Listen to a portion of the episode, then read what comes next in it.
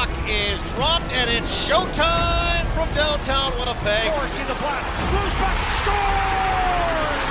Shankly wires it. Scores! What a stop by Hellebuyck! Kyle Connor. Jets go bang, bang, bang! Welcome to Ground Control, the official podcast of the Winnipeg Jets. Hello and welcome. It's episode 152 of the Ground Control Podcast, the official podcast of the Winnipeg Jets, joined as always by my two favorites, Paul Edmonds, Jamie Thomas of 680 CJOB. How are we now that the uh, the All Star and player breaks have passed, gentlemen? Good. Very good. All right, moving on. Uh, Uh, you know, I, I try to tell people and enlighten them into a little bit of our world because that's what people ask about, right? Yeah. They, they are interested. They want to know. They think what we do is special. And I guess to some degree it is.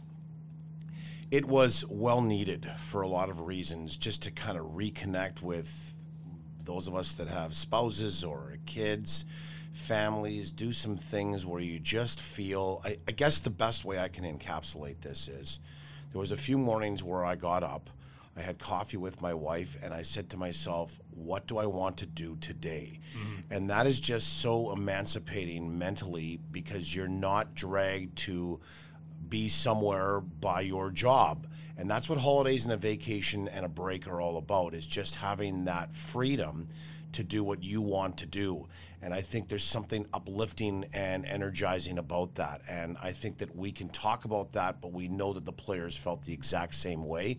They just probably did it in a sandy and hot location, and we did it in a snowy and cool location, although the weather wasn't that bad here. No, it wasn't. And I think going along with what Paul was saying, I was talking with Cole Perfetti, and he said at about four days in, he's like, "Oh, I better get back into hockey mode because you're starting Yeah. you're starting to wind down." And I felt the same way. Again, like Paul said, you're not in a, the sun's not shining, you're not at a beach, and you're trying to figure out if you're going to the pool or the ocean, but you're you you sit there and go, "Okay, oh." I've been relaxed so so long here that I have to get back in my mental space to get ready for the grind. And I look forward to this. I know one game's out of the way. Now there's 29 left, and plus playoffs, obviously, at this point, touching wood. But it, you're relaxed and you feel better, and uh, now you're just ready to get back and into the grind of things. Hundred percent agree, and I I don't know if I don't know if it's just the number thirty, like just being there's like thirty, like you said, now Mm. twenty nine games to go. It just actually feels like there's this push coming. Like it's, it's Yes. actually like this is when the games start to get really, really good and and uh, start to mean like they're all two points in the standings, but it just feels like they start to mean more. Uh, really looking forward to that uh, final push. Brendan Dillon going to join us uh, on the podcast momentarily, but before we get to that, and this is kind of along the line that you were talking about, Paul questions that you know you kind of get asked about uh, what what we do and this question that I'm about to put to the table is inspired from your view from the booth column, which smart hockey fans can read right now on WinnipegJets.com. The author, none other than yourself, uh, wrote down uh, your five suggestions for traveling fans and arenas to visit. Those arenas were Montreal, New York, specifically Madison Square Garden, Tampa, Nashville, and Minnesota. All of us would agree, of course, the best place to watch the Jets, Canada Life Center. But for fans that are, you know, somewhere else or wanting to tr- travel and experience as, as a visiting team, certainly those are. I can't really argue with any of those five. But uh, first off, just how often do you get that question? And two, like, what made those buildings stand out to you? often is the simple answer to that question. I know you guys get it as well. I mean, just fans in general and the interaction that we have wherever we are and you get recognized a little bit whether it's at a hockey rink or a supermarket or on the street or on the concourse or whatever it is, right? And you get to ask that question because I think people they are just so emotionally driven by this team that they want to branch out and, and see a different experience or they see something on TV or hear it on the radio and, and that piques their interest to say that would be really interesting. Or they've had a friend or they've heard stories of other fans that have gone down to these locations. So i get that question quite often mitchell and i try to relay hey if you if you're on a tight budget or you want to do something and and you want to go specifically here go here try here 1st mm-hmm. and then move along from there. Like there will be fans that want to take in all 32 rinks across the national hockey league. We've heard those baseball stories before. There will be those nhl stories as well. There will be some right in our own market how have i arrived at that i mean it's just been through the years that I've been and had the pleasure and privilege of doing this that you just kind of come to the conclusion that some rinks and some of these games that involve the Jets in these buildings just are better than others. And top of the list for me is Montreal. I mean, I was never a Montreal Canadiens fan growing up, but the moment I walked in Centre Bell and and knew that it was an extension of the Montreal Forum as a kid, there was something I looked around and and went, "This place is special." And then they dropped the puck, mm-hmm. and you know, from game operations to the fan engagement that they have, er, there's oohs and ahs with every missed shot or post or, or body check. It's just an experience unto anything that we've seen in the National Hockey League. And the place just oozes history, as I said, to steal my own line. And and then from there, you know, there's Madison Square Garden, it's the Big Apple and and Tampa because of the weather. And and what I didn't include with Tampa as number three was Florida was also kind of in there as well, because you can go down to Florida and kind of hit both games and not really travel around a lot and make it more of a warm holiday for your family or for yourself or whoever you're traveling with. And then Nashville because there's just so much to do all the time with the music, and you don't even have to be a country music fan. And then Minnesota, just because it's so close and it's a great rivalry, and there's always uh, a real good contingent of Jets fans there. Winnipeg Jets fans travel well to St. Paul, I can say that, and they travel well everywhere else. And I mean, that's the other thing I think, in conclusion, to say is I believe everywhere we've ever been, there's always been, whether it's been faint or very audible, a true north shout in every rink across the National Hockey League. But of course, those uh, those shoutouts are dwarfed by what we get here at home. Yeah, and you know certainly it's uh, when you're in one of those opposing rinks and, and you hear that that True North bit in the in the anthem, and you always kind of go. I mean, I'm just standing there covering the game, but I just kind of go, "That's pretty cool." Uh, Jamie, just uh, quickly, if uh, are there any rinks on there that you would double underline, or ones that aren't on that list that you prefer? Uh, well, Montreal, 100%. Even because the times Paul and I, well, I've been with with Paul in the booth. Um, you know, the playoffs. There was only 3,000 people in the stands. You can really Yeah. fully. And then the, recently, the Montreal Canadiens haven't been very good. But at the same time, the crowd has been absolutely insane. And I even go back to the preseason. You know, Brad Lambert saying, you know, my my ears were ringing in the building, and that's the preseason. So that's just what you get from there. And then I, I'll, I'll throw Vegas in there just as a sixth place to go because I know it's lots of people go to Vegas. They do a great job there. Um, it is everything that happens in that building. Uh, T-Mobile Arena is Vegas. It's great. Everything. This Yeah. is so Vegas every time they do something there. So I like. I love the atmosphere there, and clearly there's a little bit still remaining of a tingling of a rivalry with the Golden Knights and the Jets right now. And Paul, you mentioned uh, the crowd, you know, inside Canada Life Center as well. I, before we get to Brendan Dillon, I want to give a big shout out to the fans that were in attendance for the game against Chicago South Asian. were ready. Right, 9 p.m. puck drop. Doors open at 7:30. Connor Hellebuyck with possibly the quote of the night, uh, saying it must have been the six dollar beers. But man, that crowd was going all night, and the Winnipeg Jets picking up a 4 1 win. So, uh, looking forward to more and more nights like that uh, as the regular season uh, continues.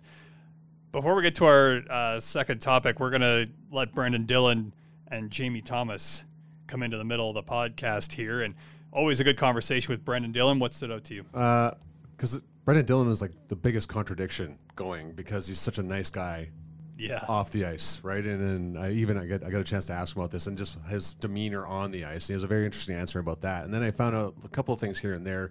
His wife played hockey at Minnesota State. Uh, he plays the piano and is a self-taught guitar player. So I got to ask him about that. So just some random things in a discussion with Brendan Dillon. Shop where the players shop. Jets Gear and TrueNorthShop.com are your authentic team stores. Make sure to stock up on all your favorite Winnipeg Jets and Manitoba Moose merchandise today. Visit one of the five Jets Gear locations or shop online at TrueNorthShop.com. Hi, this is Brendan Dillon, and you're listening to Ground Control, the official podcast of the Winnipeg Jets. All right, so ordinarily when people do podcasts, it's usually about the, the subject, but I'm going to delve into your personal life a little bit in a, in a good le- in a good way. Uh, found out that your wife Emma played hockey at Minnesota State. geez, so, you were thinking, you? well, I know some people that know you a little bit, so I did some questions. So just talk about her hockey career and is, I mean, that's that's you guys have a lot of things obviously to bounce off one another, I imagine.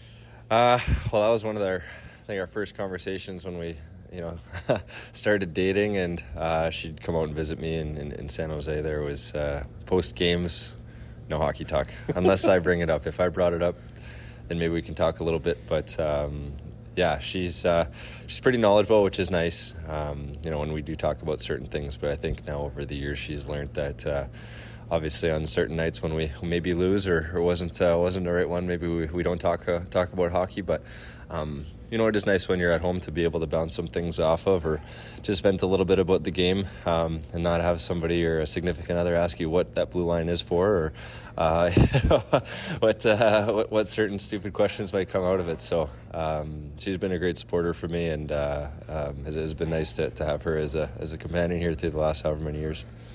Does she miss the game? Um, yes and no. Um, a lot, a lot of her. She had an older brother that uh, that played university at Wisconsin hockey, and her eldest as well. So she, hockey ran in her family a little bit, and um, for for her, she was very fortunate to have her school taken care of, which which her parents uh, were big fans of uh, Yeah. financially. And um, you know she was a good player, but I think now as as life's evolved for her, um, she had a great time. She still connects with some of her her college uh, her, her college teammates and whatnot. And uh, when we're in the summertime, uh, there's there's a couple of friends that have some uh, some ice times, and she'll come out and scoot around. Or at the Christmas skates, she's usually uh, she's usually buzzing around too, and dusts off her her hockey skates. So.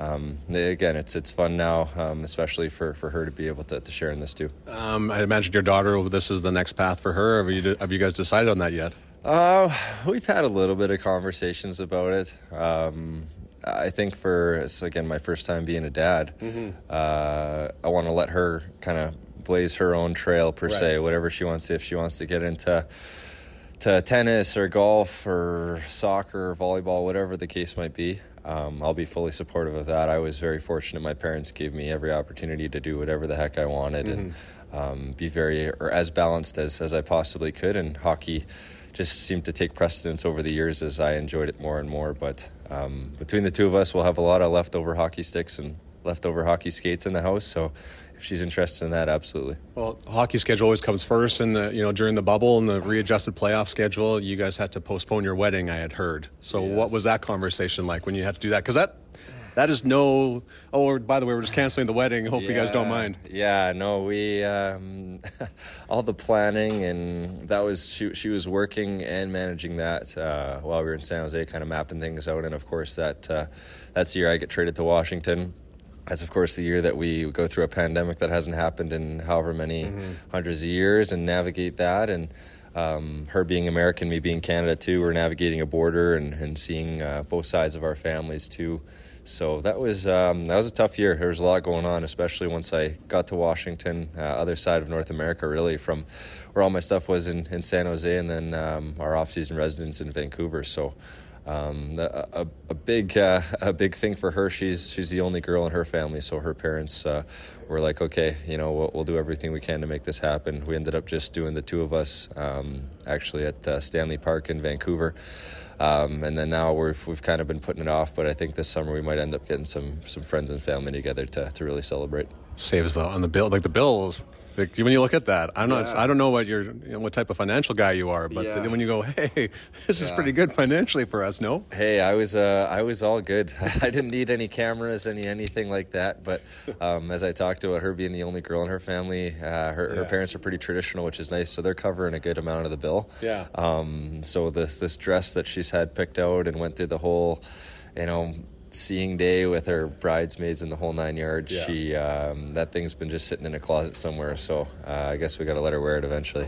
Right, and also uh, you, along with probably thousands and millions of people, had a baby during the pandemic. What was some of the what's a what's a highlight of that, and maybe something that was a little frustrating? Yeah, well, the, it was the pandemic was kind of on the way out. It was you know May of last year, so we were here in Winnipeg after the season, and um, it was a tough, tough end on the hockey side of things with not making playoffs. Um, but that was an exciting thing to look forward to was was was the birth of her. So um, had her here in town in Winnipeg, which was nice. Um, you know, it was still uh, we, we don't have any family here, so it was just the two of us, and kind of gave the first month, month and a half of of being a dad to be able to just relax and kind of take everything in and usually uh, during whether it would have at that time been the first round of playoffs, I would have been gone quite a bit, wouldn't have been able to be around and helping as much and um, being a part of that process. So uh, a lot of it came quick. yeah. a lot of learning, learning on the go, and uh, yeah, here we are eight months later. What's the biggest thing you learned about yourself as a dad? I mean, it's it's you hear about it all the time. Uh, what have you learned about yourself as, as being a dad for the first time? Uh, how much more respect I have for moms. I think that's uh, that's a big one. I Yeah. mean, here I am, lucky enough to do what I love every single day, and um, for a lot of moms, especially in that first year, once kids are born, I mean, they're having to take time away from work, um, kind of be somewhat landlocked, or you know, with their their child, and um, as I said, somewhere here in Winnipeg where we don't know a whole lot of people, I, I feel like she's kind of on her own. Uh, for a decent amount of time, and especially once I get going on the road. Um, I've, I've done daddy daycare a couple days here and there where uh, I'm in charge for most of the day, and I'm I'm more exhausted than I am after training camp. So uh, I I tip my cap to moms. I think that was one of the first conversations I had with my mom was uh, is just wow, you know, you, you did a lot, and then you think about these parents that have two, three, four kids. Um, yeah, I mean, you tip your cap to those for sure. You have a sister that's a really good volleyball player, apparently. so, talk about the competitive, the competition level in the Dillon household while you were growing up. Yeah, there was a lot of that. Um, as you said, my sister, she uh, we had a lot of height in our family. I'm 6'4", she was 5'10", 5'11", and um, I think she saw how much fun I had at age 16 to move away from home and uh, go play hockey. That she uh, she left Vancouver, went all the way out to Toronto to to go to school, and um, she had an awesome four or five years there at York University. Um, was the starting setter for. I think the last three years at least, and um, their team had a lot of success. She met a lot of lifelong friends that um, uh, she, she enjoyed her time out, and it was kind of kind of nice to break up. You know, I'd see my family when we go to Vancouver, and then I'd see her when we'd be in Toronto and, and Ottawa, Montreal, that area. So um, she's uh, she's she's the smart one in the family. She's got more more degrees than I think I have college credits. So um, yeah, it's uh, definitely definitely been nice. Just the two of us, we've we've got a great relationship.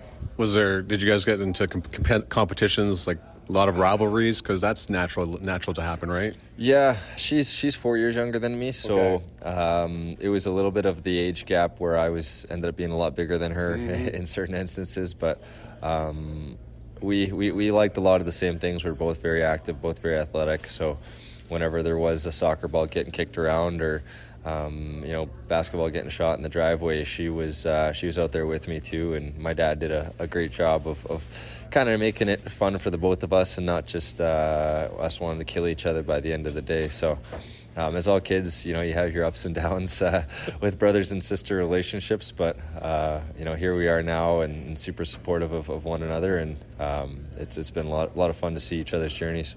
What was it like to? Did you ever get a chance to go watch her play volleyball uh, a match? And what is that like as a brother? You must you must be very proud when you get to watch your sister in that at that type of level. Oh, it was it was great. Um, I, I got to see her never in Toronto, but um, her team actually did kind of like somewhat of a Western swing. So um, it was one of the years when training camp I think was pushed back a little bit. I think it would have been maybe that it's either the 12, 13 year or whatever year it was. Um, she came out and she played a couple games, one at UBC in Vancouver, uh, one at Trinity Western in Langley, uh, which is right by my hometown. So I was able to see both of those before I left for uh, for hockey training camp and.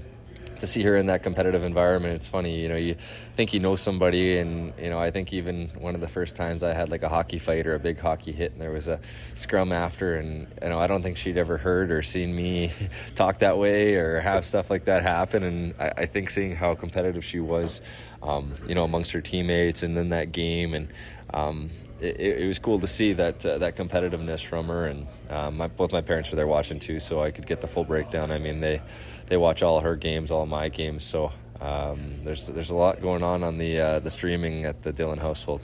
How about this? You're kind of a contradiction because you're such a nice guy off the ice, but you play at a different level, a different way on the ice. So how does that? How do you balance that?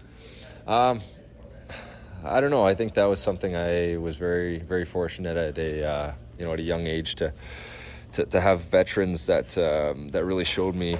You know, you got to be first and foremost. You're with these hockey guys, your teammates for 250 days a year. Um, you're around each other a lot. You got to find ways to connect with the European guys who barely speak English, or the guys coming up playing their first game, who was me at one point. and um, you know, you're on the road, you're going for dinners, getting to know more about guys, know you know their family dynamics, or uh, if they've got a dog, these little things, and, and again, try to try to really connect. And um, on the ice is, is, is a different story. We've all got uh, different skill sets and are different uh, different makeups when it comes out there. And um, I, I tried to at one point in my junior hockey playing days have that nice guy on the ice, nice guy off the ice, and um, let's just say my coach uh, coach wasn't too happy with me, um, you know, and kind of had the conversation. If you you try to play this way, um, I don't think hockey's going to be in your future. So um, it was it was something that was a big eye opener for me.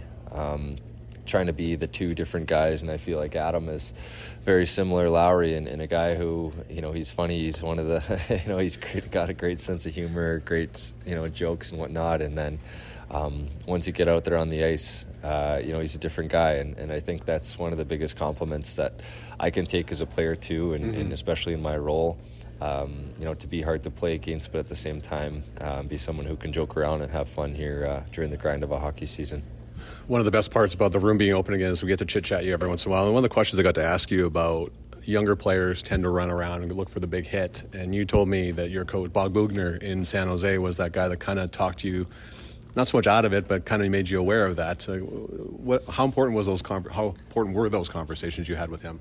Well, it was something early on in my, my career, my first couple years in, in Dallas, and even in the American League, where you, you want to make an impact, you want to stand out, you want to move up to the next level, and a, a, big hit's one way to go about it, but for every one big hit, you can also have. Uh, the one big miss and guy goes down scores and you're on the highlight reel for that one in a negative way and um, i learned the hard way a couple times and um, I think the eagerness for me to want to be physical was something that um, that Boogie and, and, the coaches really really appreciated. But um, it wasn't a, a, sense of you know taking it out of my game completely, but maybe just altering it a little bit, um, picking your spots. It's the same way as, as jumping up in the rush. It's the same way as pinching it can be kind of related in, in a lot of different aspects as a defenseman. And um, I think you can see young guys come up and you got so much energy and, and excitement and uh, run around, but the game is um, so systematical now at the NHL level. There's there's guys you play with growing up, whether that's uh, in minor hockey or in juniors or in the AHL, that are so much more skilled. They're so much faster or bigger or stronger, but um, you know they can't figure out how to play in a system or they can't how to f- figure out how to play their role and um, those are the learning experiences that come with, I think, being a pro and, and something when you're learning as a young defenseman um, to have good coaches as I did to kind of steer me in the right direction and you know not take away from what makes you a good player or what makes your skill set what it is. Um, just trying to overall add to it and, and, and, tone it down to make it better. Okay so you've played in san jose dallas uh, washington winnipeg you've dealt with all types of time zones. Yeah. So let's talk about the travel in each. And like, there's a benefit to some. Like if the Pacific is the best time to, to live out there, at least from a sports fan, because everything's oh, on yeah. early. Yeah, yeah, and you yeah. you know you go to bed for the final game and it's still 10 o'clock. So um, so what are the benefits of the being in the on the on the West Coast? Certainly the East Coast travels a little bit easier, and then of course in the Central Time Zone. Well, being on the West Coast, um, growing up there, uh, football starting at 10 a.m. on yeah. Sundays. Um, you know, the late night hockey game being at like, you know, five, seven o'clock. um, that was awesome. And then getting to live there with the Sharks, um, that just felt like normal for me. And yeah. I think it was my parents appreciated it too because hockey games, you know, they they started, uh, you know, at seven o'clock when you know they knew it to be. Um, I, I think when I got to the east, you really appreciated the travel. Was nice on the body. I mean, you're sleeping in your bed a lot of times you're the, the longest plane ride I think within the conference is maybe two or three hours, yeah. whereas uh, in the Central Division or in the Pacific Division, that's uh, sometimes just a, a division game. Yeah. Uh, so I think that was something that I only played in Washington for you know the year and a half, two years there, um, but I really that was nice on the body. Um, I think when we talk about the Central Division too. Um, especially once you, you, bring in the, the, the, travel through the cross cross country um, it, it, really is it's fun because you get to stay over in some cities you get to really bond and have more dinners with guys on the road but um, it does add up a little bit. I, I, still remember when we played Pittsburgh in, in 2016 Stanley Cup final. Yeah. Um, you know, you go through four separate rounds. We had played, started in LA, went to Nashville, which was another central, then went to St. Louis, which was another central. We're talking three, four hour trips, you know, back and forth from California out there. I think Pittsburgh never left the Eastern time zone. Mm-hmm. And, you know, we're, still I'm not using that as an excuse, but I just remember being like, wow, like, you know, what a difference it is um, when it comes down to it. But, um, I think for all of us playing in the NHL, you're never going to be complaining about that stuff. Um, we all, for the most part, had have ridden the, the, the, buses up and down, uh, you know, 10, 12 hours and done the three and threes. It's uh, so there's there's no complaining from my end. Okay, so before I let you go, I could ask you about a million things, but I, I promised you 15 minutes for at 16. Last no one for you. I heard through the grapevine you can play the piano and you're a self-taught guitar player. Explain. Okay, jeez, you really dug deep on these ones. Um, Let's just give this all. Murph, yeah, yeah, yeah. Um, so I played piano for nine years growing up. My whole kind of elementary, uh, my parents said, you know, you can't just do the hockey thing. Mm. You mm-hmm. need to do something else. So I don't really like to share that one with too many people, but yes, I did. Him, you're gonna see him in the summer, so you can get Murph back yeah, for this one. Yeah, yeah, yeah. so, so yeah, so I did that for nine years. Um, as kind of sports and everything got going, it just got tougher and tougher to continue on with it. Um, I think it really helped though. With I learned how to read music. I can still, you know, I. try to show the boys, you know, I'm on the dance floor. I've got a little bit of rhythm to myself, a little bit of tempo. Um, but no, I think it really did help. As I, I love music, I, I, love listening to music. I'm an all genres guy, from rap to rock to country to, to old school, you know, tech dance, you, you name it. So mm-hmm. I think that really helped me gain an appreciation for that. And then guitar, um, it happened in the American League. I mean, I was always so jealous of the guy that you know you'd be on a camping trip or something, he'd bust out a guitar, and then you know every girl. Show would, off. Well, I mean, yeah. every girl wanted to be with him, yeah. and you know every guy wanted to be him. Yes. So it was always something like, man, how cool would that be? And I still remember playing with the guy in the American League that he lived a couple condos over from where me and my roommate were, and you know we we'd always have the after parties at his place, and he was sick on the guitar, and he just taught himself from YouTube. I mean, we're so fortunate as hockey players where you know our days are usually done around you know 1:32 p.m. So you've got all this time in the afternoon and so uh, we were i think there was six or seven single guys all of us in austin texas and um, we would just go over to this guy's house he'd kind of show us the g chord the c chord the d chord and it's funny you just you know with the piano background um, it kind of came to me a little bit again i'm, I'm definitely not uh, you know i'm not uh, you know Eric Church or uh, I'm trying to think of any of these other other guitarists that can just strum out whatever I want. But um, you know, I've I've got one in in my houses everywhere I've lived. Um, you know, it's nice sometimes we've got got time alone to just uh, relax and and kind of do something away from the rink that um, that makes you happy. So obviously, when you're all this all said and done, the one man band Brendan Dillon is going to make his tour here eventually. I don't know. I don't know if it's if it's coming through Winnipeg. I don't want to get my name out there too much. Maybe I'll just uh, you know be Jamie Thomas. I'll, yeah. I'll, I'll slick my yeah. hair back, yeah. do something. But um, yeah, no, it's definitely definitely fun to have some out stuff going on outside of hockey. Hey Jets fans, I'm Sarah Orlesky. Don't forget to join me after each and every home game for the Winnipeg Jets post-game show live presented by Budweiser, where you'll get exclusive interviews, in-room access, and more. Catch us on all Winnipeg Jets platforms, including Facebook, YouTube, Twitter, and winnipegjets.com. Alrighty, a big thanks to Brendan Dillon for giving his time to chat with Jamie about pretty much everything yeah. under the sun. Well Every, done. Yeah, he really, did. Yeah, really he was good. really good. Um, back from the break, Winnipeg Jets pick up a win over uh, Chicago. They sweep the season series, but an interesting week coming up here, gentlemen. Mm. Uh, you got the Seattle Kraken on Tuesday. As we record this on the Monday, that is that game is tomorrow at Canada Life Center. Uh, Seattle battling for top spot in the Pacific. Then a four-game road trip with stops in Columbus, a team that beat Winnipeg earlier this season, but a team certainly struggling this season.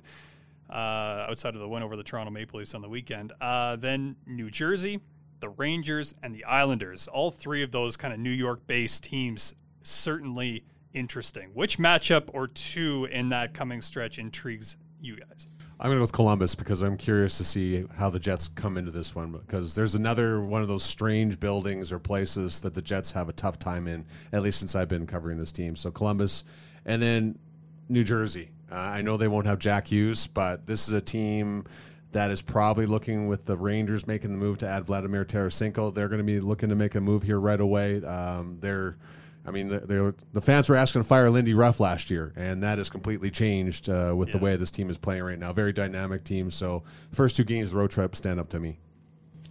I'll go New Jersey as well uh, for some of the similar reasons. I find it the fickle nature of hockey is on display in New Jersey. It was fire Lindy, and then we're sorry Lindy. Yeah. You know those chants that were going on all in the same season within a month of each other. Yeah. Uh, but that's a good team, and the Jets will be tested there. They also, of course, the New York Rangers have made some moves, and and the Jets won in that game, so that will be feisty. But really, what I'm looking for here is the New York Islanders because the Jets are going to see them twice within a week. It's not quite a home and home. There's another game in between, uh, but the Islanders are fighting for their playoff lives as a wild card potential team, and that is what's going on in the Eastern Conference. There seems to be a bit of a different style. The Jets haven't done very well against the Eastern Conference.